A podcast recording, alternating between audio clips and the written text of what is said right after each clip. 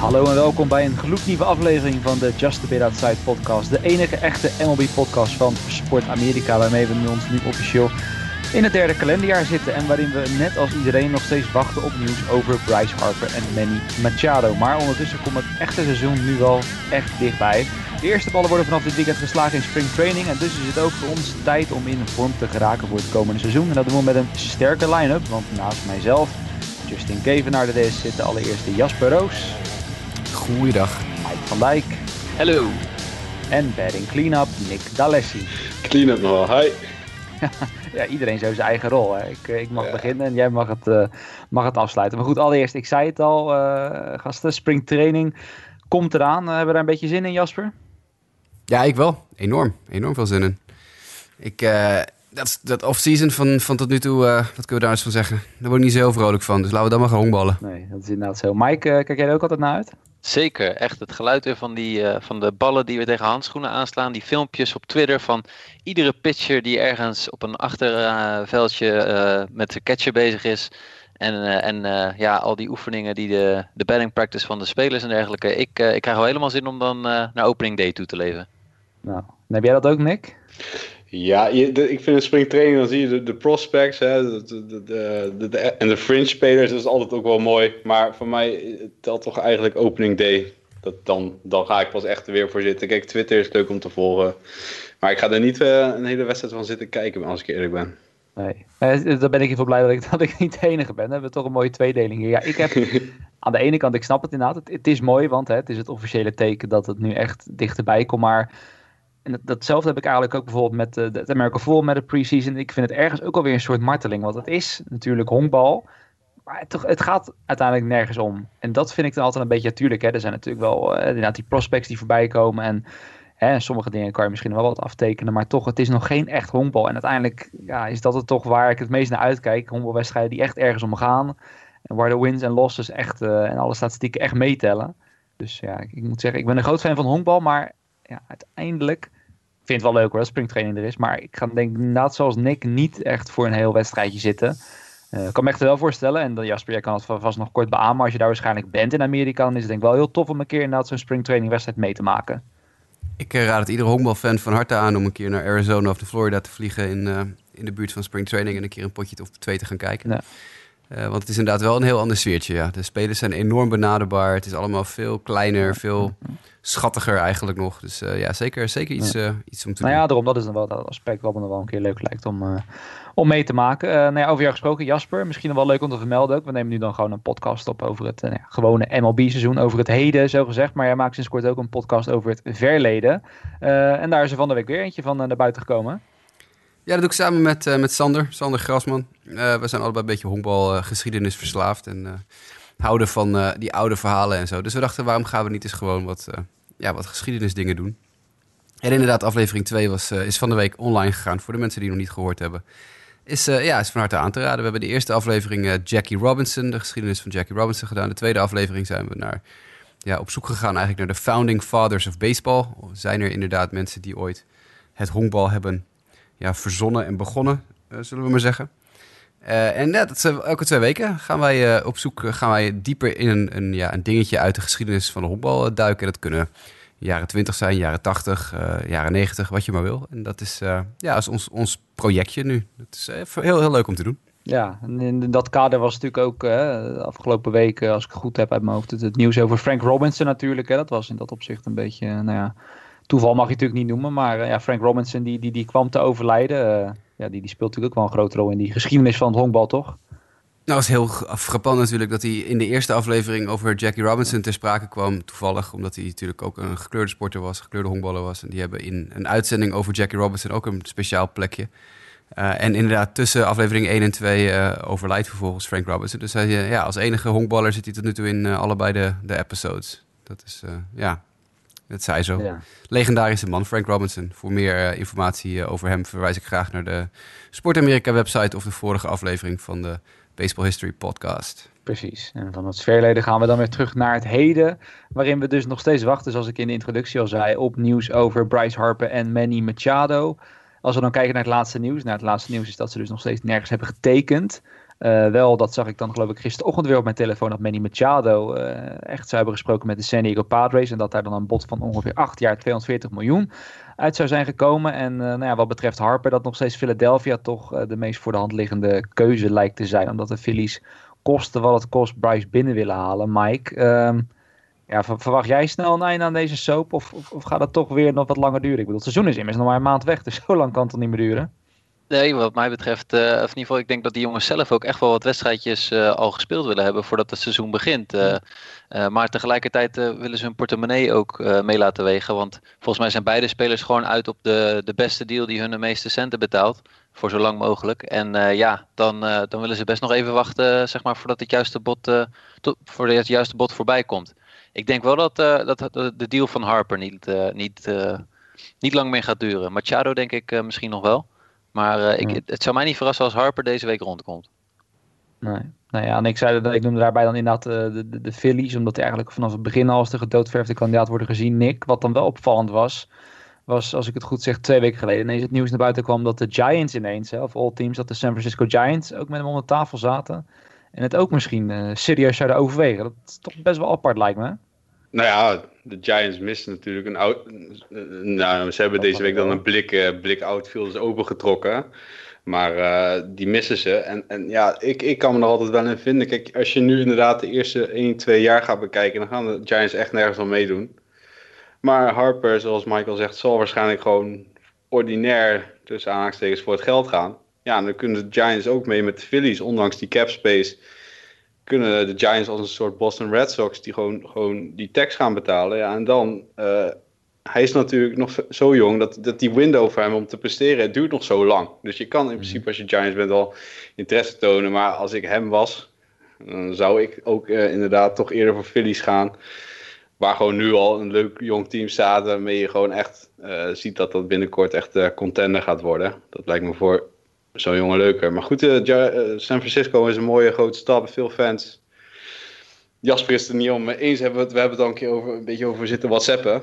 Dat is natuurlijk de fan die nu praat ook een beetje. Maar goed, je moet realistisch blijven. Nou ja, goed, ik, ik zou als Garp wel zelf wat anders doen. Maar ik, zie hem, ik, zie, ik sluit het niet uit. Nee, precies. Nou goed, aan de andere kant Manny Machado. Jasper, wat ik me dan vooral afvraag, het hele offseason lees je dan van... Hè, Manny wil niet aan de, aan de West Coast uh, ballen. En dan lees je wel ineens de Padres weer eh, met een bedrag ook erbij. Uh, ik denk dan meteen van dat is gewoon een soort strategie of zo... om dat bedrag naar buiten te krijgen en de andere teams aan het bidden te krijgen. Of, of zie ik dat dan verkeerd? Ja, dat dacht ik in eerste instantie ook. Maar dat zou dan al de tweede of derde keer zijn dit offseason... Ja. dat het kan van Machado dat trucje uitprobeert te halen. En als ze natuurlijk gezien hebben dat het de eerste, tweede keer niet lukt... waarom ga je het dan een derde keer nog een keer proberen? Dat is, ik snap dat niet helemaal. Aan de andere kant, ja, de Padres zijn vrij laat in de, in de sweepstakes uh, gesprongen. Vorig jaar hebben we dat gezien met Eric Hosmer. Uh, ze zijn naar Miami geweest, hebben daar bij Machado thuis met hem en zijn vrouw gepraat. Schijnen daar wel heel positief uitgekomen te zijn. Ja, en Machado heeft een wens om niet aan de West Coast te spelen. Maar ja, als Machado bij, in de West Coast 80 miljoen meer kan verdienen dan bij de concurrentie, dan gaat Machado lekker aan de West Coast spelen. Dat is eigenlijk gewoon heel simpel. Dat is, het, het, het kamp heeft heel duidelijk gezegd: wij willen het meeste geld. We willen, we willen zoveel mogelijk geld eruit halen. En dat, dat zijn ze aan het proberen. En, en, en de spelers vinden dat allemaal wel prima. Joey Votto, die van de week uh, on the record ging en zei dat hij het uh, heel goed vindt wat Machado en Harper doen. Gewoon voet bij stuk houden en niet gaan tekenen tot je het bedrag krijgt dat je wil hebben.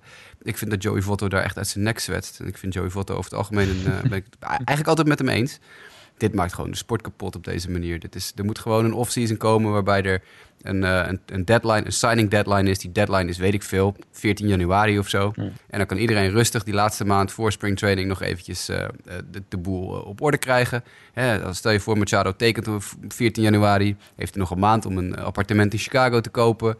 Heeft hij nog een maand om te verhuizen. Noem maar even Chicago, wat. Chicago, ja. Ja, nou, ik, noem, ik noem even een willekeurig voorbeeld. Hè. Ik pak een willekeurig voorbeeld. Als hij, naar, hij moet naar San Diego verhuizen of hij moet naar Miami terug. Uh, gaat hij verhuizen? Weet jij veel wat de Marlins doen. Hoe dan ook, hij verhuist naar een stad waar hij naartoe moet. Ja. Dan heeft hij nog even een maand tijd voor. De club weet waar ze aan toe zijn. Iedereen is blij. Je hebt die fan conventions, heb je allemaal uh, half januari. Uh, meestal zo, hè, de, alle clubs hebben hun eigen fan. Comic-Con als het ware. Dus ja, voor je het weet eh, is, is het dan spring training, want er is nog genoeg te regelen. Dus ik, ik vind, dit, dit schiet niet op, man. Dit schiet gewoon niet op. Maar- Want het is, ja. Z- Zijn jullie nou verbaasd over de, de bedragen die hierin rondgaan? Ik bedoel, ik, ik had wel eigenlijk iets meer richting Gian- Giancarlo Stanton-achtige deals hè, voor 10 jaar, zeg maar, eh, verwacht. En, en eh, over de 300 miljoen. Ja, Stanton had 13 natuurlijk. Dat gaan deze jongens niet krijgen, Nou. 13 jaar. Maar ja. ja, nee, kijk. Het punt is een beetje, ze willen allebei over de 300 miljoen. Lijkt me heel sterk dat ze dat krijgen. De Phillies schijnen langzamerhand eh, te buigen voor, voor Harper.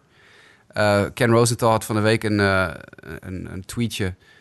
In hoeverre je dat serieus moet nemen is natuurlijk altijd maar de vraag. Maar hij zei dat, dat eigenlijk de, de serieuze aanbiedingen nu bij, bij San Diego en bij Phillies vandaan komen voor Harper en Machado. En dat de White Sox eigenlijk het eh, backup plan zijn van allebei. Dat als de Phillies eh, Harper niet binnen kunnen krijgen, dan kan die altijd naar de White Sox. En dat als Machado toch niet naar de Padres gaat, om wat voor reden ook, dan kunnen ze ook nog terugvallen op de White Sox. Ja, ik, ik weet niet of dat waar is. Ik weet niet. Deze jongens gaan geen 300 miljoen krijgen, denk ik. ik eh 280 hooguit. Eh, Harper 280 zou kunnen. Dat is van de week eh, gespeculeerd.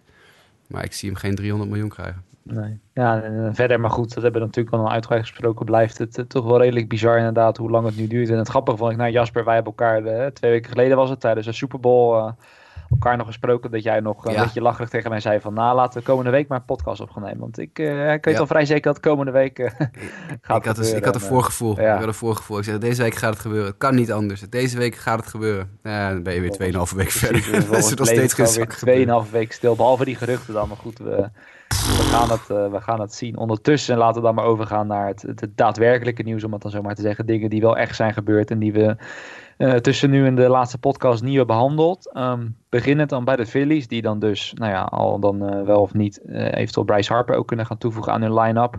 In ieder geval wel JT Real Muto aan hun line-up hebben toegevoegd als catcher. Was natuurlijk eigenlijk al vorig jaar heel het jaar gaande. Real Muto bij de Marlins. Dat die weggetrade zou worden. Nou, uiteindelijk nu naar de Phillies voor Jorge Alfaro, Sexto Sanchez en Will Stewart plus international bonus money. Jasper, ehm, nou ja, allereerst eh, jouw take eh, op deze trade. Ik denk dat het een hele goede trade is voor allebei de organisaties. Ik Mhm. denk dat de Phillies hiermee eh 100% duidelijk maken...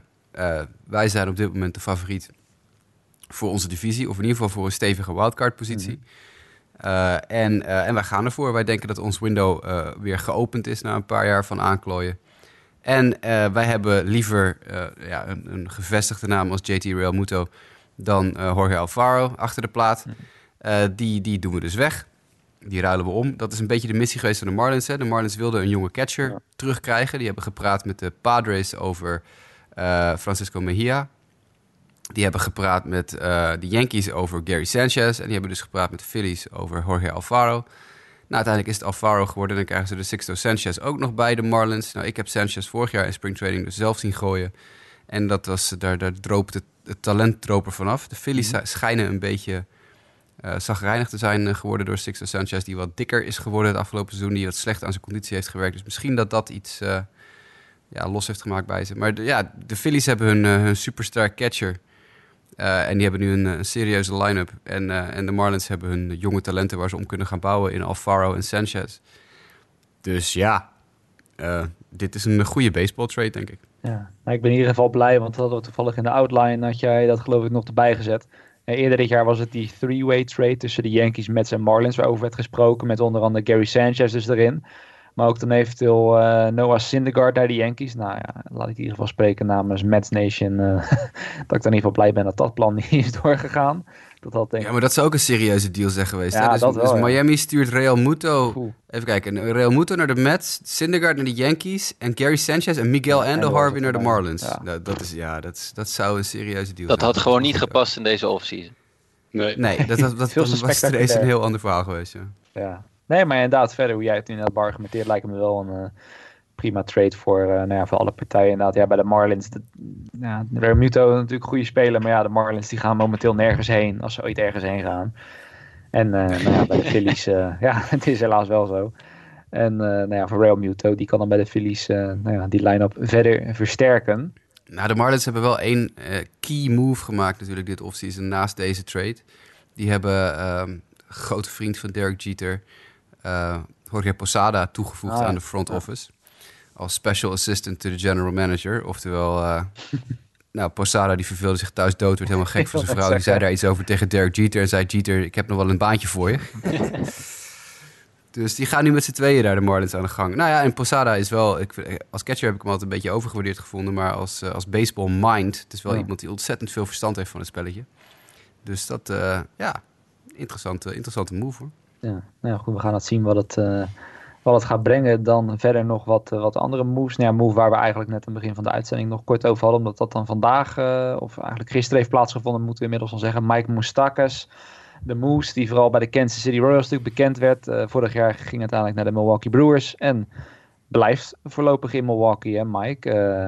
ja, vind je dat een goede, een goede dat Moustakas in Milwaukee blijft? Klopt, ja, eenjarige deal, 10 miljoen met een optie vanuit uh, zowel club als speler voor een, een, een, een, seizoen erbij. Ja, ik denk niet echt een, een gekke deal, zeker niet voor de Brewers. Uh, Moustakas heeft de laatste twee seizoenen best uh, redelijk gespeeld en kwam afgelopen seizoen over van, van de Kansas City Royals. ik denk dat ze daar best wel een, een prima slagman voor binnenhalen. ook voor dat, voor dat stadion. Daar kan hij denk ik wel goed tot zijn recht komen. Uh, en betekent waarschijnlijk wel dat Travis Shaw uh, naar tweede honk gaat. Dat deed hij afgelopen seizoen ook al toen, uh, ja. toen Moustakas zo kwam. Maar ja, weet je, Moustakas beviel goed op zich in, in Milwaukee. Dus dan ja, dat is logisch dat ze hem op deze manier nog verlengen. Ja. Nou, het grappige is wel, Nick, dat gaf je dan ook aan, hè, dat hij... en ik zit eraan ja. terug te denken, want vorig jaar tekende hij ook vrij laat, meen ik. Ja, 8 miljoen of zo kreeg ja, hij toen. Ja, ik wil net nou, zeggen, dus, nou 10. ja, dat hij bij Kansas City had hij toen destijds wel iets meer kunnen krijgen, geloof ik. En ook voor iets langer. Nou ja, een, een qualifying offer van één jaar hè, voor 17,5 miljoen of zoiets dergelijks was het. Nee, nou, dat was het natuurlijk. Ja. Dus ik had niet in één jaar eigenlijk verdienen wat hij nou in twee jaar pakte. En kijk, en ja. achteraf, achteraf is altijd makkelijk praten. Maar ja, Mike Moustakas heeft dit niet aanzien komen, die marktwerking. Nee, nou ja, dat is natuurlijk meer. Hij had natuurlijk toen wel verwacht dat hij wel die, die ja, ja. wat zal het zijn, vier, vijfjarige deal uh, natuurlijk in het beste scenario zou krijgen van een club die gek genoeg was. Maar uh, ja, die gekke club kwam er uiteindelijk niet. En dat liet toen eigenlijk kon je dat zien wat er is veranderd. En dat is dan dit jaar nog iets sterker geworden. Maar dat uh, ja, laat wel zien hoe het uh, tegenwoordig werkt in het uh, Major League Baseball, helaas. Dan iets anders, Nick, en dat wilde ik ook allereerst bij jou neerleggen. Leek me denk ik wel leuk. ik, ik weet dat jij in het verleden er best wel naar hebt gekeken. Naar de two-way athletes die bijvoorbeeld in college zowel honkbal als, als American voetbal spelen. Hè, die dan keuzes moeten gaan maken. Jeff Samardzija, hè, de, de huidige Giants pitcher, is daar een voorbeeld van. Was ooit wide receiver bij Notre Dame. En pitcher, ik toen voor, voor de MLB te kiezen. Maar we hadden nu Kyler Murray natuurlijk. De veel besproken prospect, gedraft door de Oakland A's. Een nou ja, geweldige atleet. Die dan toch de hele tijd richting MLB leek te gaan. Maar nu op het allerlaatste moment zijn keuze heeft veranderd. Ja, ja. en dat is natuurlijk super zuur voor de, voor de A's. Maar dat, die hadden dat, ja, hadden ze dat anders moeten doen. Hadden ze vorig jaar al in moeten schatten dat Kyler Murray de Heisman zou gaan winnen dit jaar in het, in het college voetbal. En dat had natuurlijk eigenlijk niemand aanzien komen. Ze hebben die jongen eigenlijk uh, zijn plezier, dachten ze, voor een jaar gegund. Nou, ga jij maar uh, doen wat je leuk vindt en dan kom je daarna naar ons. Maar ja, die, die Kyler Murray, die, die speelde de pannen van het dak, laten we zeggen. En, en die wint de Heisman. En dan, ja, natuurlijk komt dan de twijfel. Want dan ga je die signing bonuses even leggen naast wat je gaat krijgen als je in de eerste ronde in de NFL gedraft wordt. En dat is misschien, dat is nog wel meer. En ja. je, je haalde Jeff Samardzija aan. Ja, kijk, het verschil met Jeff Samardzija is dat was een wide receiver. En hij kon een MLB een pitcher zijn. Want in een pitcher, ja, dat is toch iets zekerder. Kyler Murray is een outfielder. En daar hebben de organisatie nog eenmaal tig van. En hij is dan aan de andere kant, in het, in het voetbal is hij een quarterback. Nou ja, en dat is natuurlijk wel de man. Ja, um, ja dus voor Kyler Murray lag het toch anders. En, en, denk ik dat hij de meest voor de hand liggende keuze heeft gemaakt. Wel zuur voor de A's. Ook dat ze geen, uh, geen compensatie krijgen voor die pick. Ja. Nou ja, Ze houden wel zijn rechten natuurlijk. Ja, hè? Dus uh, ja. stel je voor, uh, hij ja. gaat NFL'en en hij zit na een jaar zat of zo. Of hij komt na een jaar niet aan de bak. Of kijk, we hebben genoeg jonge quarterbacks gezien, college quarterbacks, sterren die het in de NFL gewoon niet halen. Mm -hmm. Dan kan hij altijd nog terug. En dan hebben de A's altijd hun eerste, zijn eerste recht. En anders krijg je van die Russell Wilson-esque dingetjes dat hij misschien af en toe in het offseason, dan weet ik niet of de Oakland A's er dan aan zou willen toegeven, zeg maar, dat ze hem als een soort marketing prop gaan gebruiken, dat hij in de offseason even een paar keer balletjes komt overgooien en wat handtekeningen uitdeelt, want ja. Ja, ze kunnen natuurlijk wel traden. Dat, dat hebben ze met Wilson is ook gebeurd, hè? Ja. Wilson is twee keer getrade. Die is van de Rockies naar de Rangers naar de Yankees, of van de Rangers en de Rockies naar de Yankees ja. gegaan, dat weet ik niet meer in welke volgorde. Hoe dan ook, hij is nu bij de Yankees. Maar dat is, ook, dat is natuurlijk alleen maar voor de lol. Maar ja, hij kan gewoon getrade worden. Hij is eigendom van de A's, ook al is hij niet een actieve honkballer doen. Ja. Ja, maar ja, het is inderdaad wat uh, Nick wat je aanhaalt. Want toevallig met die, ik weet nog met Jasper hebben we toen natuurlijk in die draft uh, aflevering erover gehad. Dat inderdaad Oakland hem als het ware dat dat gunde. Het was ook zo besproken geloof ik. Hè, want hij wilde echt dat ene jaar een jaar als quarterback spelen bij Oklahoma. Dat, uh, nou ja, dat was uiteindelijk ook een passie van hem die hij wilde vervullen. Maar ja, niemand kan het inderdaad dan aanzien komen dat hij gewoon de, de, ja, de number one college player wordt in dat jaar. En dat hebben de Oakland A's natuurlijk ook nooit aanzien komen. Ja, dan snap ik het wel inderdaad. Hè. Een quarterback in de NFL worden, dat... Uh, goed, het is natuurlijk in beide gevallen misschien een kans die je maar één keer krijgt. Maar dan snap ik wel ergens dat de jongen uiteindelijk daarvoor kiest. En het zal, ja, ik ben benieuwd hoeveel het gaat schoppen. Het is wel, uh, maar goed, dan gaan we misschien iets te veel een NFL-talk. Hij is ja, flink klein. Uh, brengt heel ander spel dan wat normaal in de NFL gebruikelijk is. Dus ik ben toch heel erg benieuwd of hij dat wel gaat redden. Maar ja, dat en is... Een, kleine character flaw misschien, hè? Dat, die, dat de A's het hebben moeten lezen op Twitter. En dat hij in die hele verklaring niet één keer naar de A's heeft verwezen. Dat is misschien toch. Dus, dat spreekt ook niet echt voor zo'n jongen, vind ik. Ja, dus uh, nou ja, goed, dat is uh, misschien iets voor de, de NFL-podcast uh, crew om dat dan te, te zijner tijd te gaan, te gaan ontleden. Ik lees hier dan nog wel, de Oakland A's waren dan verder nog wel bezig. In de zin van dat ze Brad Anderson en Robbie Grossman hebben gecontacteerd. Jasper, nou ja, met alle respect, dat zijn dan geen moves die toch echt zo naar de dijk zetten. Gewoon voor in de breedte, toch? Nee, ik, uh, ik denk dat de ho het hoogtepunt van het seizoen voor Anderson en Grossman is het feit dat wij ze nu in de podcast noemen. Want dat is. Uh, dat, uh, nee, dat, dat gaat het nergens over. Cheers, mates. Mike heeft ze erin gezet, zeker. Ja, klopt. Ja, nee, maar het is ook exemplarisch, zeg maar, een beetje voor hoe die offseason verloopt. Dit is zeg maar dit zijn, dit, het, zo kan je ook Caleb Joseph noemen die bij de Diamondbacks heeft getekend. Mm. Ja, er is gewoon niet heel veel aan de hand qua grote naam of qua sensatie op dit moment. Dus ach, hebben we de Oakland A's ook, uh, ook wat airtime gegeven, toch? Ja, dat is ja, wel zo. waarom niet? Ja.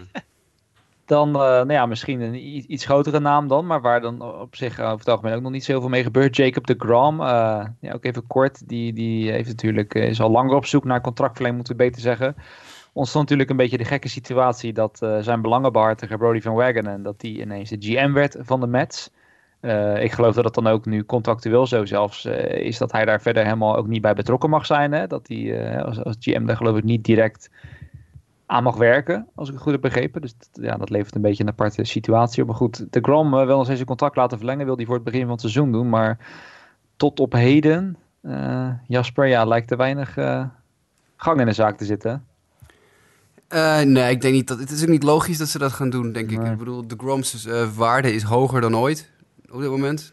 De, uh, waarom zou je nu een, een, contractverlenging aanbieden? Hoop op een beetje slecht eerste half jaar en gooi er dan een contractverlenging tegenaan of zo. En als hij net zo goed is, waar, je natuurlijk, waar de fans op hopen, ja. dan kan je hem aan het eind van het seizoen moet je hem ook een sloot geld geven. Dus ik bedoel, dit moment is niet logisch voor een contractverlenging voor hem. Ja. ja, en ik lees dan ook hier nu, terwijl ook het artikel erbij pak, dat hij nog under team control is voor two additional uh, seasons. Dus zijn salaris zal dan wel, vanwege de arbitration natuurlijk, elk jaar stelselmatig omhoog gaan. Uh, mits hij natuurlijk zo'n hoge niveau vasthoudt, als, we, daar dan even vanuit gaan. Uh, maar goed, dan, dan zou die op dit moment zou die dan pas op zijn 32e echt volledig vrij, vrij kunnen zijn, zeg maar. Want de Grom is natuurlijk, is ik me te bedenken, die is natuurlijk iets iets oudere leeftijd ook omhoog gekomen. Wat dat betreft de verbaast je eigenlijk dat hij nu al bijna tegen die uh, 30 plus aan zit. Maar dat, dat is natuurlijk wel een groot verschil uh, met, met Matt Harvey bijvoorbeeld toen hij opkwam. Maar goed, ja, ik heb inderdaad wel hetzelfde. Het zou inderdaad niet heel erg logisch zijn als ze dat, als ze dat gaan doen. En als we dan even kort bij de Mets blijven. Tim Tebow, ja, we deden er voorafgaand een beetje lacherig over. Uh, Nick, ik begreep wel, jij ging zijn minor league stats opzoeken. Wat, uh, ja. Ik heb, ja, ik heb eigenlijk nog niet eens uh, gelezen. Nou, oh. zal ik eens even kijken. Maar kijk, ik weet wel, kijk, de Mets uh, dit jaar gaan echt wel wat proberen. Hè? Die treden voor Edwin Diaz, die, mm -hmm. die, die, die, halen Robinson Knoop binnen. Dan is het niet meer het team om, om zomaar even Tim Tebow uh, voor de lol tussen aanhalingstekens erin te zetten. Kijk, vorig jaar hadden ze ook zo'n leuk experiment geloof ik met José Bautista op drie. Of was dat de Braves? Nee, volgens mij was dat de Mets ook, hè? Uh, ook de Mets inderdaad, hè? Ja. Nou ja, Tim Tebow staat nog niet eens 700 de OPS in de minor leagues. Met een slaggemiddelde van net boven de 240. Uh, nee. Dat, uh, die gaat de roster niet halen. Nee, nee, ook niet bij de Mets. Die zijn dit jaar iets te serieus uh, honkballen, hoop ik daarvoor. Hij krijgt denk ik ook vooral uh, een invite voor springtraining nu om, om ja, een gezellig verhaal te hebben zeg maar, rondom springtraining. Ja, ja en, het, en het is ook, als ik me dat nog meen te herinneren van vorig jaar, dat het op zich ook, ook, in dit geval denk ik toch weer dat het meer een beetje een soort marketing dingetje is. Want hè, het ja, is een blijft Tim Tebow. Je krijgt de aandacht voor dat minor league team. Ik geloof dat ik toen Uh, dat weet ik even niet 100% zeker. Maar in ieder geval dat ik toen las dat het team waar hij toen speelde, dat daar de toeschouwersaantallen wel wat omhoog gingen inderdaad. Dus dat je wel degelijk een effect had omdat Tim Thibault daar zat. Nou ja, daar kan het dan leuk voor zijn. Uh, ja, of het echt het meest goede is in het kader van talentontwikkeling, dat is een tweede. Maar ja, oké, als je dan toch die plek daar hebt.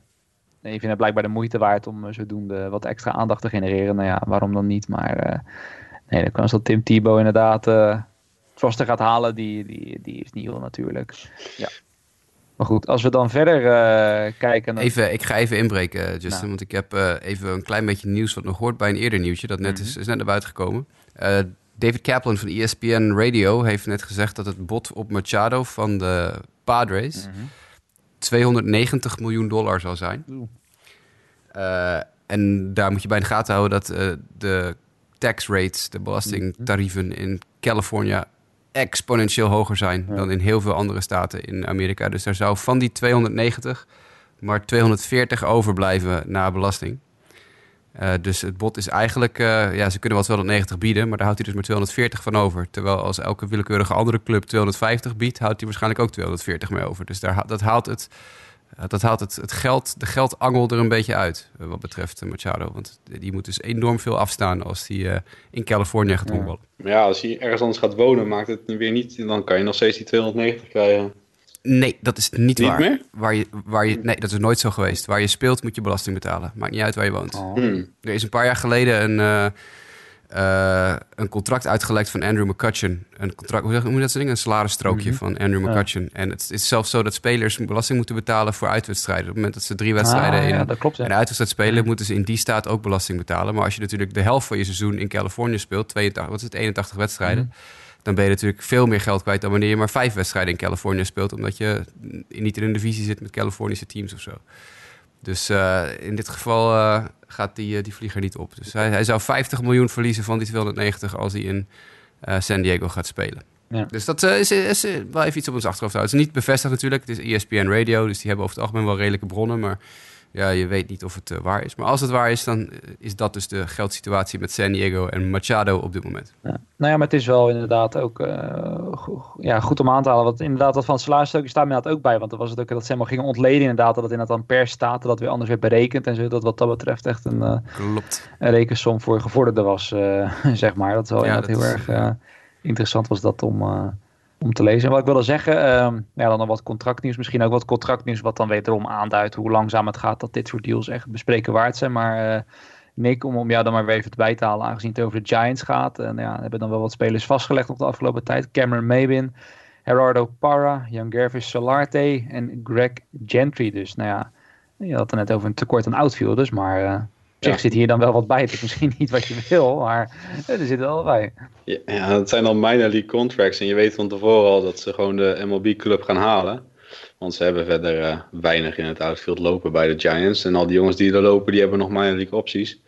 Maar ja, goed, ja, dat, dat, dat is zo'n. Ja, ik, ik ben wel fan van de nieuwe GM, Zaidi. Die doet dit soort deals en die ziet dan de upside. En, en de markt, ja, die werkt nu eenmaal voor dit soort deals. Jongens met best wel een, een, staat, een staat van dienst. Die, die tekenen gewoon minor die contractjes en dan halen ze anderhalf of twee miljoen uh, dollar als ze de MLB halen. Ja. Dat, ja, als je GM bent, dan is dit wel de tijd om te profiteren, om wat gaatjes te vullen met dit soort jongens. Ja, nou ja, inderdaad. En het is. Uh... Nou goed, ik moet op zich zeggen, bijvoorbeeld zo'n Jan Gerver Salarte, dat vond ik op zich nog altijd wel, wel, wel een oké okay speler. Gerardo Parra in zijn goede dagen. Uh, ja, Cameron en Greg Gentry, maar dat is dan persoonlijk ben ik wat minder fan van. Maar ja, goed, het is, uh, ja, je moet wat, hè. Je moet uiteindelijk spelers neerzetten daar. Dat is een feit, en als je niks hebt, dan, dan moet je uiteindelijk Ja. dit soort deals uh, gaan beginnen. Um, dan verder, nou, we hadden het er net over Jacob de Grom en dat uh, nou ja, bij hem van een contractverlenging niet echt sprake lijkt te zijn. In ieder geval niet voor dit seizoen. Uh, twee en dan wel een stuk jongere pitchers die wel contractverlenging hadden waren allereerst Aaron Nola van de Phillies en Luis Severino van de Yankees. Uh, Mike, uh, nou ja, ik denk uh, twee talentvolle werpers die waarschijnlijk hun ploegen dan nog even blij zullen maken, toch denk ik? Zeker. Ja, dit zijn voor beide teams goede deals. waarbij ze allebei geval kwaliteitspitchers voorlopig even in huis hebben. en bovendien zit er ook nog de eerste jaren free agency volgens mij in deze deals bij één. Kan Jasper volgens mij bevestigen of ontkennen. Uh, maar... Nee, kan ik niet bevestigen of ontkennen. Ik heb hun contracten niet bekeken. Volgens mij bij Aaron Nola één jaar contract. En bij Luis Severino één plus een cluboptie voor nog één. Dus dan twee jaar. Ja. Maar, maar, gegeven hun productie van de afgelopen twee seizoenen, uh, met name het laatste seizoen, voor uh, Aaron Nola bijvoorbeeld, ja, vind ik dit wel uh, op zich best wel mooie deals vanuit de club gekeken. Ja, ik wil net zeggen, ik zie ook die salarissen te bekijken. Ik zie bij Severino dan nou ja, gemiddeld 10, 10 miljoen per jaar, wordt dan 11 uiteindelijk in 2022. Nog een cluboptie in 2023 en bij Nola is het dan ja, ook zoiets, gaat dan van 8 naar 11 naar 15 is, komt gemiddeld rond hetzelfde uit. Dat, uh, ja, mits ze natuurlijk hun niveau behouden hè, en blessures daar gelaten, dat is natuurlijk altijd met werpers dan ding. Maar dan zijn dat inderdaad niet, uh, niet, niet hele verkeerde deals. Uh, nou ja, we hebben het wel gewoon twee keer over de ace van de rotatie van het afgelopen seizoen van het mhm. team. Nou, als je die voor dat, dat salaris op de balans hebt staan, dan doe je het volgens mij niet verkeerd. Nee, nee inderdaad. En allebei nog, nog jong, dus misschien zit er nog meer in de tank om het om het dan zomaar te zeggen. Iemand waarbij de tank dan inmiddels wel een beetje leeg is, kunnen we stellen. Maar die op zich vorig jaar nog steeds respectabel uh, pitchte. Is CZ Sabathia. Die heeft uh, aangekondigd dat hij na 2019 definitief gaat stoppen. De pitcher van de New York Yankees. Jasper, ja, ik denk niet heel erg verrassend, toch? Nee, ja, we zitten al een tijdje te praten over hoe lang gaat CC nog door en waarom zou die nog doorgaan. Ik denk dat dit uh, een mooi moment is en dan kunnen natuurlijk gelijk weer alle Hall of Fame debatten losbarsten. En dan gaan we ons lekker over uh, zes jaar zeven druk over maken. Maar uh, ja, nee, is goed. Ja, CC, uh, eh, toch wel een, wat ze dan met een mooi Nederlands woord, een staple in the league noemen. Mm -hmm. dus ja, dat is, dat, daar valt wel even wat weg. Ook natuurlijk qua formaat, maar ook qua, qua staat van dienst. Dus nou ja, goed. weet je, de Yankees hebben denk ik alles uit hem geperst wat ze maar ongeveer uit hem konden halen. En ja, het beste, CC. Maak er nog een mooi laatste jaar van. Ik moet zeggen, ik had echt niet door dat hij inmiddels al 18 seizoenen in de Major League zat. Ja, man. Dat is echt, uh, dat is lang.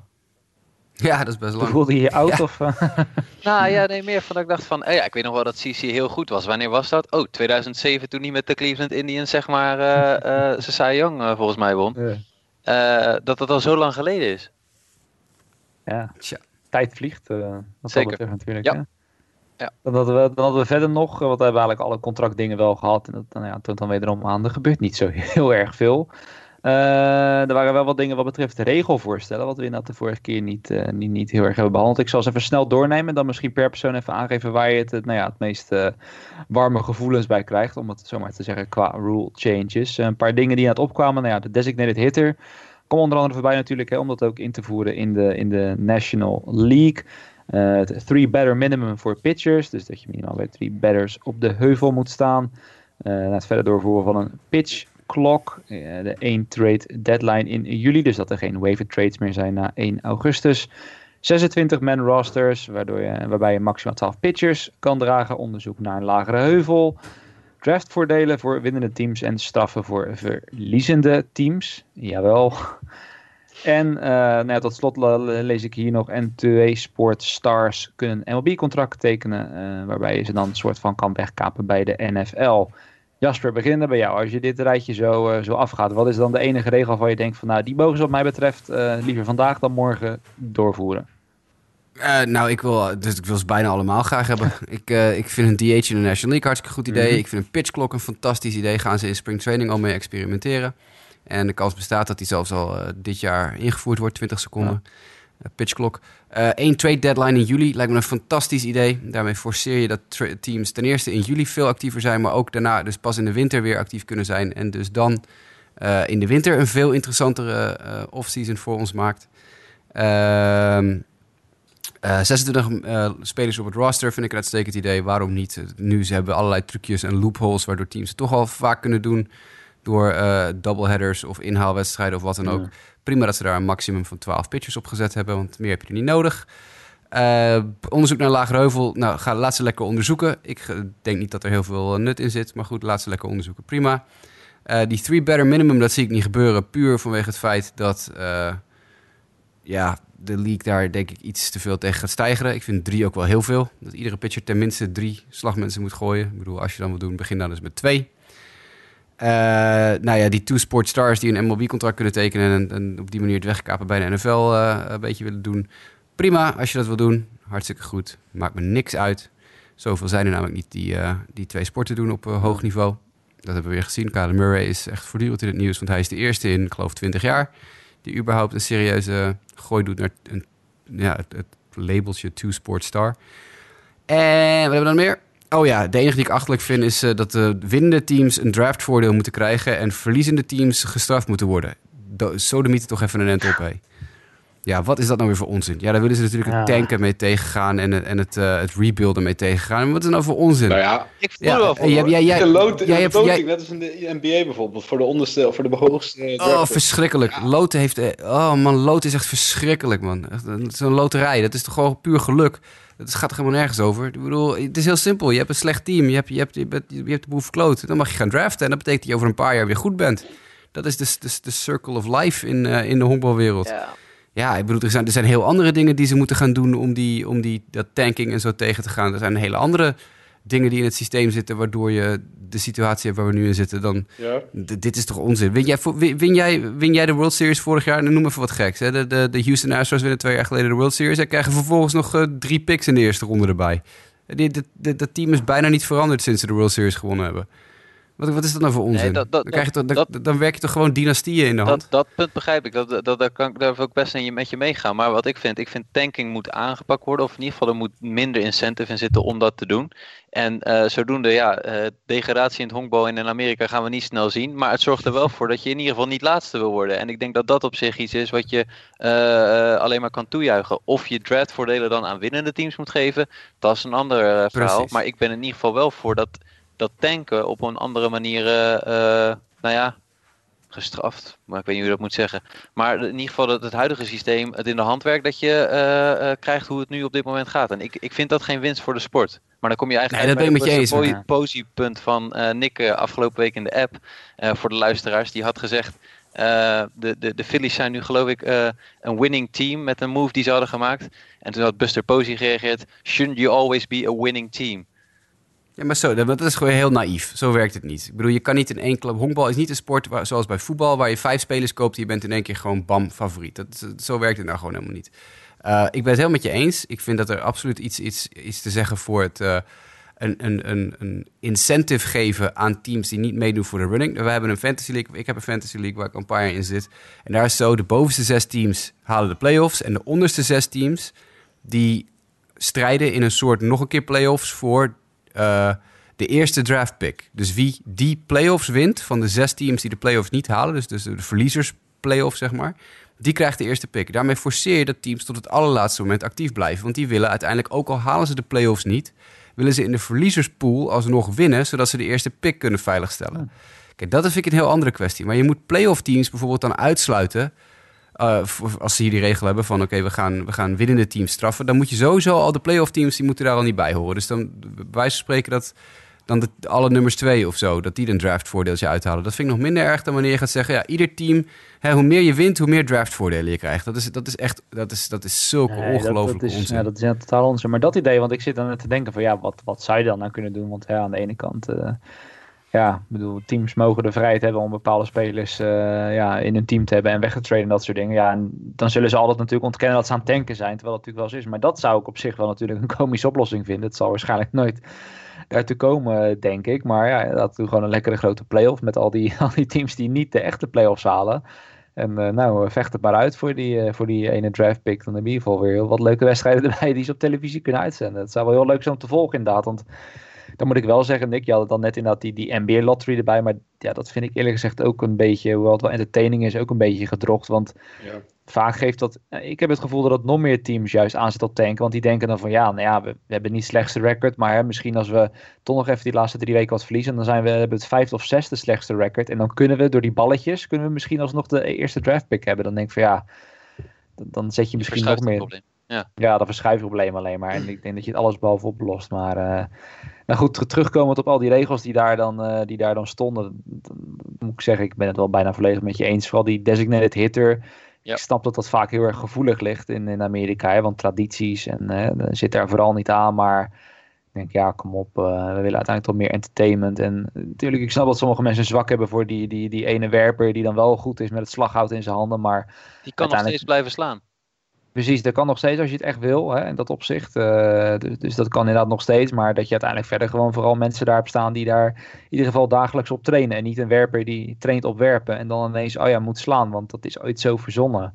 En wil niet zeggen dat dat per se beter is, maar goed, dat, uh, dat is mijn mening. Dat is dus het eerste wat ik eigenlijk zou willen invoeren. Uh, Mike, is dat ook de regel die jij per definitie als eerste zou willen invoeren? dat is denk ik wel degene die me het meeste aanstaat. Die en de, en de, whoop, de pitch clock, denk ik. Ik ben wel benieuwd hoe dat, uh, hoe dat zou werken. Maar dat, die twee zou ik wel. Uh, en dat zeg ik inderdaad ook als National League fan. Hè? Maar ik vind ook. Uh, de DH is gewoon veel meer van deze tijd. En je blijft de optie houden om die pitch te kunnen laten slaan. Dus. En ik vond het. Opvallend vond ik die three better minimum voor pitchers. Ik werd daar ook niet helemaal enthousiast van. Ik heb zoiets van, ja, dan probeer je eigenlijk een beetje de shifts en dat soort dingen.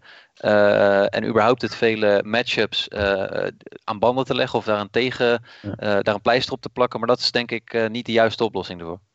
Zou het niet gewoon voor de, voor de speed of the game weer zijn? Wat hoe heet dat? Zou ook nog kunnen. Ja. Minder wissels tijdens zo'n inning. Hè? Dat zo'n pitcher moet een inning afmaken of iets dergelijks, weet ik niet. het, voelt, het, voelt zo, het, het, het, voelt zo, uh, zo bedacht, zeg maar. Ja. Een arbitrair nummer, laten we er drie doen. Ja, weet je dat... Uh, nou, arbitrair, oké, drie uitjes, dat begrijp ik ook wel weer. Maar ja. ik, ik, ik, ik, ik denk niet dat die regel het gaat halen. Nee. nee.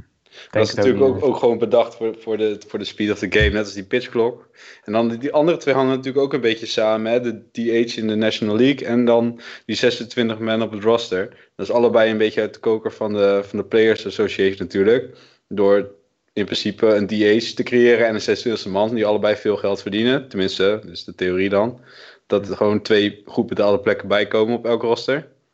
Dat is dan het idee. Wat ik, wat ik, wel wil, kijk, als je de DH afschaft, de DH is niet alleen maar dat je, dat je de pitcher aan slag ziet. Kijk, dat kan mij in principe inderdaad op één na gestolen worden. Maar de, eh, de managers, die, dat, het, het zorgt wel voor meer tactische moves, nou, of, of, of gedwongen. Kijk, als je zo'n minimum voor pitches gaat instellen, dat kan ook tot tactische moves gaan leiden. Van, laat je nou die lefty specialist, zeg je die er nou in tegen die right-hander, omdat komen daarna die twee lefties. Weet je, dat, dat, dan krijg je toch meer een beetje dat, dat, ja, die strategie van de managers. Ik vind de American League in dat opzicht een beetje, ja, een beetje saai. Soms. Ja, ja, ja voor de NL, ja. Ja, ik heb, ik heb het al meer dat ik vooral, vooral nu uh, hè, eh, met het uh, shiften van de divisies, vooral nu je nog meer interplay uh, potjes hebt natuurlijk, heb, vind ik dan juist meer dat je ja, nog meer naar een even playing field zou willen gaan eigenlijk. Uh, maar ja, dat is dan, uh, dan is dan dus persoonlijk. Maar ja, dus Nick, dus afrondend, wat zou dan van deze regels de enige zijn die jij echt zou willen doorvoeren, als het zou kunnen? Pitchklok.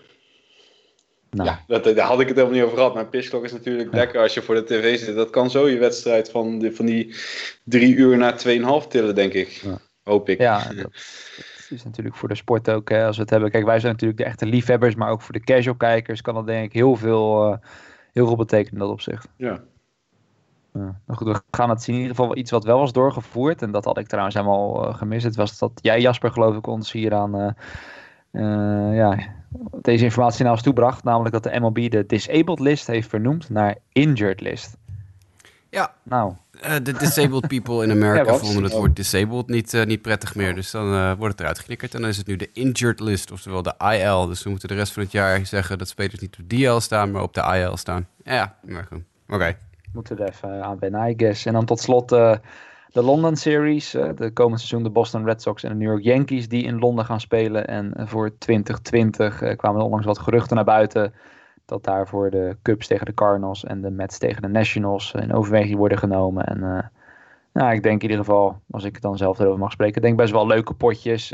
ik denk dat ze wel vooral naar moeten streven. En dat vind ik ook op zich wel goed met de Red Sox tegen de Yankees in Londen. Dat ze er echt naar moeten streven om rivalen tegenover elkaar te krijgen. Ploegen die wat met elkaar hebben. En dat je niet krijgt wat uh, in het American voetbal de eerste paar jaar is gebeurd. Van nou ja, we zetten het minst aansprekende team in de Jacksonville Jaguars daar neer. En die laten we elk jaar tegen een team spelen waar ze eigenlijk niet echt affiniteit mee hebben. Want dat, uh, dat komt de populariteit van de sport niet ten goede, denk ik. Dus uh, ja, of hebben jullie misschien, Nick, heb jij anders misschien nog een voorstel voor een series waarvan je zegt van nou dat zou echt een een kraker kunnen zijn in Londen, die ze moeten overwegen? Dodgers Giants. nee, nee, nee. Ik, Oh, ik vind eigenlijk... ik, Ja, ik, ik dacht dat Nick wel Dodgers Giants ging zeggen. Ja, maar- als ik dan zelf mag... Maar ik denk dat ze het heel goed gedaan hebben met Yankees tegen de Red Sox. Kijk, dat zijn teams die eigenlijk niet willen, denk ik. Want waarom zouden de Yankees en de Red Sox daar naartoe willen? Die willen, ja... Die krijg je een beetje exposure. Ik bedoel, iedereen loopt al met een Yankees petje. Ja. Dat, is, dat hebben ze niet nodig. En, en ik denk dat, dat die, die spelers in dat vliegtuig hebben ze ook niet. Kijk, en dan pak dan maar de, de, de twee teams die ja, toch wel gewoon alle, al het geld hebben. Niet alles valt te kopen. En dit, dit soort dingen brengen naar Europa. Dat is natuurlijk wel echt gaaf. Ja, en dan over een paar jaar de Giants en de Dodgers dan maar. Ja, Welke, Ja, joh, gewoon lekker. Nou, het maakt ook niet uit. Iedereen, ja, elk team heeft wel, gaat, gaat ook een beetje om die pitching matchup. Ik bedoel, elk team heeft wel een paar gasten waar je denkt, nou, daar ga ik echt voor naar het stadion. Ja, het is net als met de NFL in Londen, joh. Dat op een gegeven moment wordt eh, de, de NFL ieder jaar de Jacksonville Jaguars, hè, de London Jaguars. En, en op, over een tijdje is het gewoon dat, eh, de London eh, Rays of zo. Dan, dat- elk jaar is het Marlins, eh, Marlins Rays in Londen. En op een gegeven moment verdwijnen dan de Rays naar Londen of zo. Dat lijkt me fantastisch. Maar goed. Nou ja, zo zou het eigenlijk wel kunnen gaan. Ja. Dat ze even nu met, met grote namen beginnen. En uiteindelijk inderdaad de Marlins en de Rays daar naartoe proberen te lobbyen inderdaad. Maar nou ja, in dat opzicht, kijk, het is dan ook wel interessant om te zien. Want het jaar begint natuurlijk ook wel internationaal. En met de Tokyo Series, Athletics tegen de Mariners. Waar dan denk ik ook op zich ja, minder aansprekende matchup. Maar waar denk ik voornamelijk voor de Mariners is gekozen. Natuurlijk gezien de Japanse link. En het feit hè, dat Ichiro, dat is misschien nog nieuws wat we niet hebben behandeld. Maar dat hij uh, toch ook alweer een contractje heeft getekend. Dat hij in ieder geval daarbij kan zijn bij die Tokyo Series. En waarschijnlijk dan misschien nog even wat uh, ja, op het veld uh, kan gaan doen. En verder heb je dan nog dit jaar in april in Mexico in Monterrey heb je de Cardinals tegen de Reds. En dan nog later in mei ook nog de Astros tegen de Angels. Uh, nou ja, en dan dus uiteindelijk in juni, eind juni, 29 en 30 juni de Yankees tegen de Red Sox in Londen. Dus uh, ja, het is in ieder geval denk ik wel leuk om te zien dat er ja, wat meer internationale wedstrijden worden gespeeld. En het is in ieder geval wel goed dat het over het algemeen, denk ik, matchups zijn die mensen aanspreken. Dan, uh, tot slot, nou ja, we hebben het aan het begin van de uitzending erover gehad. Springtraining komt eraan. Uh, de een kijkt... We hebben nog een mailback-vraag, oh, Justin, kijk, trouwens. Dat wist ik niet. Die uh, maar dan... staat, niet, staat niet op de outline, maar we hebben nog een Dan mailback-vraag. mag je die eerst nog even eruit grabbelen. Grabbel er maar even uit, voordat ik verder ga. Ja, dat is een mailback-vraag van uh, Lionel S. te O. uh, en, Lionel S. vraagt ons: Hoe denken jullie dat de free agent inpassen van 2018-2019 de markt in de komende jaren gaat beïnvloeden? Ja, je gaat dus ja. waarschijnlijk meer zien wat Nola en, en, en Severino nou hebben gedaan. Dus voor die zekerheid maar pakken wanneer je kan krijgen. Want het is zo van zeker of ze moeten gaan striken. Ja, maar dat, dat ja, hoop ik toch niet. Ik denk, ik denk dat er, uh, uh, zoals Jasper bijvoorbeeld aangeeft, ik denk dat de MLB en de MLBPA uh, andere regels gaan instellen. Die ervoor gaan zorgen dat mensen eerder moeten gaan tekenen, of eerder willen gaan tekenen. Dus bijvoorbeeld die deadline. Ah, ik, waarom niet? Zoiets. Want het is eigenlijk zowel voor de bond als voor de Spelers Association niet wenselijk. Tenminste, ja, ik weet niet. Ik vind het niet, uh, niet wenselijk. Nick, wanneer is de volgende CBA? Je 2021, even uit mijn hoofd. Ja, zoiets, zoiets hè? Ja, ja, kan, ja. En aan, aan, aanhakend nog op die DH-discussie. Ik geloof dat Manfred heeft gezegd dat tot die nieuwe CBA de DH nog niet volgens mij ingevoerd gaat worden in de NL. Nou, ja, het, het, is in ieder geval te hopen dat het niet uh, deze impasse inderdaad leidt tot datgene waar we ja, allemaal denk dan voor zouden vrezen. Inderdaad, dat het dan een strike leidt, een staking. Uh, dat zijn dat wel de, de meest vervelende dingen vaak. Maar ja. Het is gewoon vervelend voor spelers. Kijk, als van die, kijk Bryce en, en, Machado die gaan echt hun, hun contractje wel krijgen. Maar die, die fringe spelers, zo'n Jefferson Marcha, die kreeg een paar jaar geleden nog 90 miljoen. Die mag nou blij zijn als hij 5 had gehad. Ik bedoel, je zal toch zien dat spelers gaan tekenen voor, voor bedragen die, die een paar jaar geleden nou, niet denkbaar waren. En dat ze dan op een gegeven moment toch maar voor wat meer zekerheid gaan kiezen. Ja, en dan, en dan heb je een nieuwe, nieuwe standaard gecreëerd. En dat, dat is toch wat de owners op het oog lijken te hebben. En dat zijn de enige winnaars. Ja, hoe zit dan misschien wel weer de vraag of je zomaar inderdaad 90 miljoen naar Jeff Samarja zou willen ja. moeten gooien. Maar dat is dan weer tweede. Mensen worden misschien ook wat slimmer. Maar nou ja, verder wel met je eens. Het zijn vaak vooral inderdaad de, kleinere vissen die er, die er last van hebben. Niet per se de eigenaren en de, de, de sterspelers als je naar de big picture kijkt. Maar uh, ja, nou ja, om dan Linus vraagt te antwoorden. Laten we in ieder geval maar met z'n allen hopen dat het in ieder geval beter ervan wordt. En dat het in ieder geval wat, wat meer uh, ja, ook spektakel oplevert voor de fans, zeg maar. Want we hebben het al eerder besproken, maar we kunnen het er allemaal over eens zijn dat het van alle grote Amerikaanse sporten wel uh, ja, op deze manier wel veruit de saaiste sport wordt wat betreft het off-season. Want waar het in andere sporten altijd en meteen gebeurt en het deals om je oren vliegen en het echt, dat je het echt goed moet bijhouden waar iedereen nou heen gaat. En om te kijken welke niets-teams nog hebben. Ja, gaat dit natuurlijk echt met een slakkengang. En nou ja, gezien het snijsprobleem van de MLB is dat natuurlijk het laatste wat ze, wat ze denk willen hebben. Maar goed, tot zover dan dus de mailbackvraag van Lionel S. Een goede bekende van de show, kan ik wel zeggen. Uh, wat ik net wilde zeggen, uh, spring training had ik natuurlijk al in de inleiding over, komt er aan. Sterker nog, dit weekend worden de eerste potjes al gespeeld. En als ik het goed heb, zelfs donderdag geloof ik al, of vrijdag, dan beginnen de Mariners al, meen ik uit mijn hoofd, tegen de Athletics. Maar in ieder geval, dit weekend, dan gaat iedereen echt los in de Grapefruit League en de Cactus League. En dan is het de vraag, nou ja, de ene kijkt er misschien wat meer uit dan de ander, zoals jullie aan het begin van de uitzending hoorden. Maar als we nou allemaal één ding eruit moeten halen waar we naar uitkijken. Jasper, beginnen met jou. Waar kijk je dan echt naar uit? Poeh, waar kijk ik naar uit? Tja. Uh, ik kijk uit naar, uh, naar de, uh, de jonge gasten toch wel. Ik wil, ik wil Vlad Guerrero Jr. de bal zien vermoorden. Ik wil Eloy Jimenez de bal zien vermoorden. Dat soort dingen, daar kijk ik naar uit. Ja, het is wel goed dat je Vlad Guerrero aanhaalt. Want zoals het er nu naar uitziet, gaan we die uh, voorlopig niet in de MLB zien. Of in ieder geval niet vanaf het begin. Uh, dat is dan wel weer een hele andere discussie. Uh, maar dat heeft natuurlijk weer met die service time te maken en zo. Dat dat weer naar buiten kwam. Dat de Blue Jays hem eigenlijk zo lang mogelijk daar willen houden. Totdat het moment daar is maar ze hebben nu wel een, wel een punt. Want ik bedoel, ik heb Fred even zien lopen op een paar filmpjes. Maar hij is niet in vorm of zo. Voor zo'n jong iemand. heb je die booty gezien? Ja, maar dat, dat heb ik wel gezien. Maar... Dat is toch gek? Wat een kont heeft die kerel zeg. Dat is echt, uh, ik bedoel, zijn vader had er eentje, maar dit is echt een bedankendank. Goedemiddag. Ja, het, is niet, het is toch niet, ja, ligt het nou aan mij of hij is toch gewoon een beetje vatsig? Of... Ja, is hij altijd een beetje Ja, dat geweest, wel, maar ik bedoel, dit, dit, dit, dit, ja, het ziet er niet uit zo. Dat. Nee, maar goed, dat zag Johannes Cespedes ook niet toen die van de week uh, Spring Training Complex in loopt. Jemig man, die gast ziet er ook uit alsof een of andere 50-jarige opa die eventjes langskomt uh, na een avondje bieren met zijn vrienden hoor. Dat, is, dat zag er ook niet uit. Maar je hebt gelijk hoor, hij, hij ziet er niet heel erg super fit uit, maar hij schijnt ja, toch best wel nog steeds goed te kunnen honkballen ja, met, met dat gewicht. Ja. Dat wel normaal is, is springtraining bij uitstek toch op het moment dat iedereen in de best shape of his life is. Uh, hè, nou ja, al zag je dat dan vaak ook bij. Pablo Sandoval elk jaar. Terwijl, Precies. terwijl zijn uh, omvang ook uh, met het jaar uh, aanzienlijk groeide. Maar goed, dat, uh, dat terzijde. Mike, wat is iets waar jij het meest naar uitkijkt aankomende springtraining? First impressions. En dan specifiek die van Paul Goldschmidt en alle nieuwe gezichten bij de Cincinnati Reds. Gek genoeg. Maar ik vind dat die wel, ben benieuwd hoe die voor de dag gaan komen. Ja. Ik ook.